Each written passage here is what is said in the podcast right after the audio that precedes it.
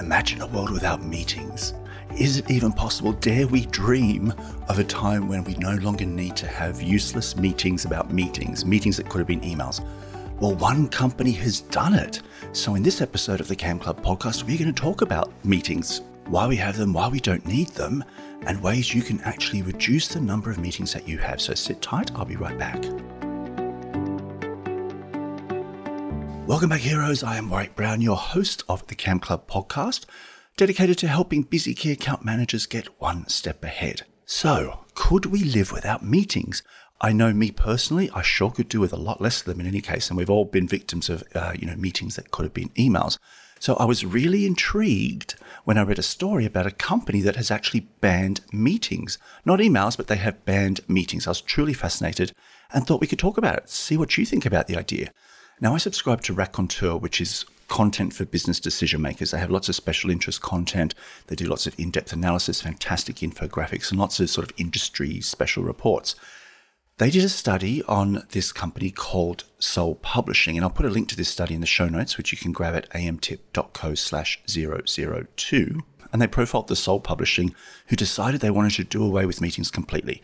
Now, the Soul Publishing is not a small operation, right? They've got 2,100 employees across 70 countries, and they decided that the need to call meetings every time a decision was being made or before decisions were being made was just inefficient and it caused huge bottlenecks. So they banned them. Here's what they do instead. No meetings other than exceptional circumstances. So it's not a complete ban, but 99% of their meetings, no. For a meeting to go ahead, it has to be qualified. You need to have a detailed meeting agenda. It needs to be written at least 24 hours in advance. Only two people can attend, and they must last no longer than half an hour. Wow. That would eliminate 99% of the meetings that I have in my diary because I, re- I rarely get a meeting 20, uh, uh, um, agenda 24 hours in advance. It's usually a room full of people and they usually last more than half an hour. So those three things alone, I think, would be very easy to implement in any business as um, some rules of engagement for a meeting, and help really re- make them much more efficient. No internal emails. Everything must be discussed on a public Slack channel. Again, I thought that was interesting. Uh, the fact that there's uh, full transparency, so there's none of this BCC and forwarding behind people's backs and not everybody getting the full picture, and that the entire conversation around the topic or the meeting can be captured within a Slack channel. So maybe you don't even need a, a meeting minutes, that type of thing.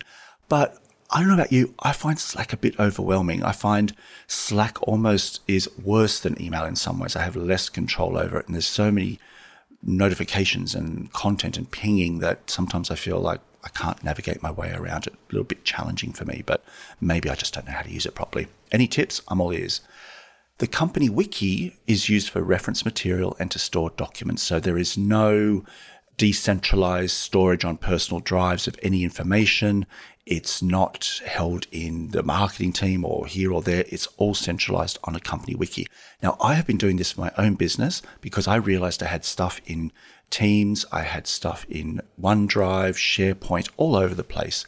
I've actually migrated all my policies, my processes, my procedures, my documents, my checklists into Notion, which is a tool that I'm using. And I absolutely love it. I did a workshop a couple of weeks ago about uh, how key account managers can stay organized with Notion. And it's actually blown my mind how I can actually interlink everything with databases and much, much easier for me to find things. Still use my personal drive for uh, templates and things that aren't shared across the business, but for it's only individual personal stuff. Anything company related sits on Notion. So again, this is something you could easily replicate. Teams has uh, a wiki page within Microsoft Teams. You can easily set up web pages on Google sites.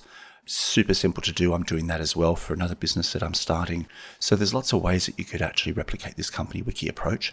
And then they use project management tools like Asana to keep teams focused on the task at hand. So when you need to get deep into the action plans and you're working on specific projects and there's uh, you know complex interdependencies, then they migrate to project management tools. I use ClickUp. I love it. It's fabulous. You can get it for free. Again, I'll pop a link to the ClickUp site if you want to check it out. I pay for it because I like the features and it's cheap as chips.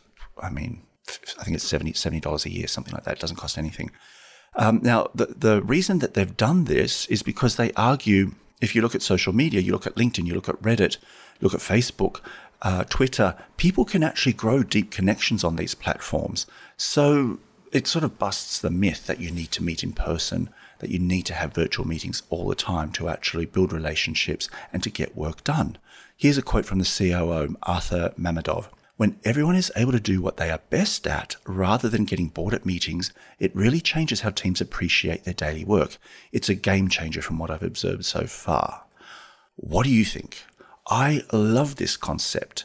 Do you think you could implement this in your team or in your business or even uh, parts of those rules that they have around when they actually set a meeting? I think there's ways that we can be much more focused on reducing the number of meetings and making the ones that we have more impactful. Now, one thing that they made clear is that you do need to have top down directives from the business to support this.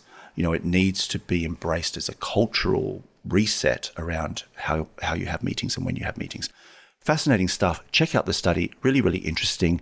And I think there's opportunities for all of us to really be more intentional about the meetings we have within our own teams, with our clients, and overall.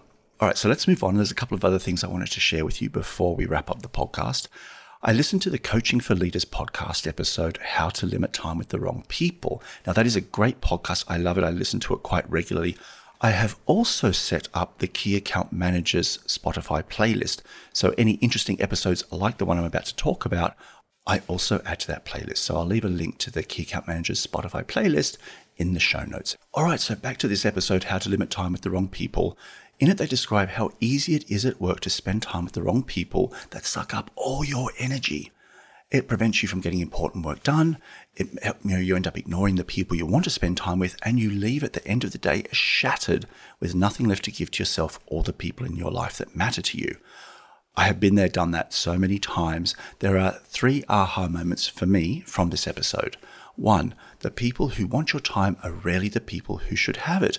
Think about noisy clients. So, you know, there's nothing really wrong. They just want your attention. They demand to be treated as your top priority colleagues who use you as a shortcut. So instead of finding information out for themselves, they're like, Warwick, have you got a minute? You're like, no, I don't have a minute. But okay, what is it? And turns out it's something they could easily found for themselves if they just invested five minutes more time.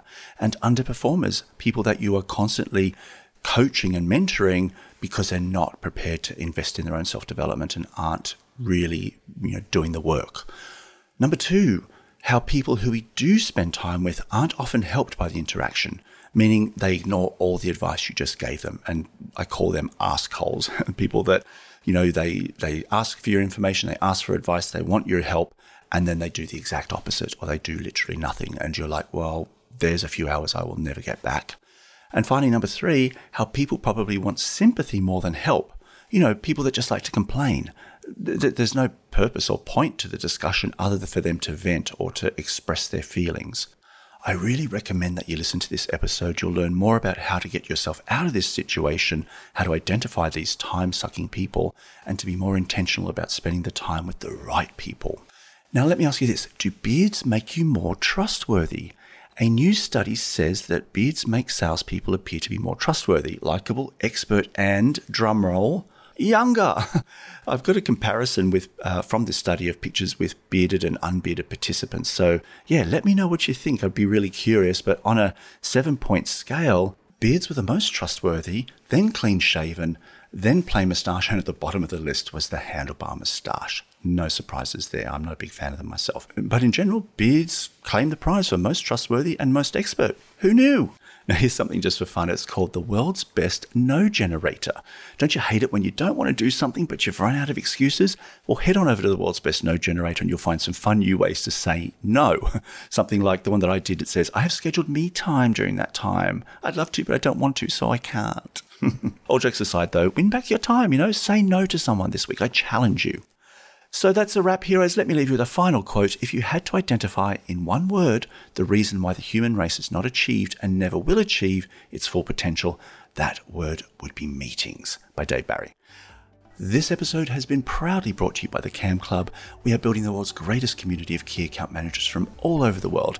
Inside, you'll find tools, templates, guides, training, coaching, and a connected community of account managers, all there with one purpose in mind to help you get results. You can find the episode summary and the show notes and links to everything linkable at amtip.co slash 002. Thank you for listening, heroes. Have a wonderful day, and I'll see you soon. Bye for now.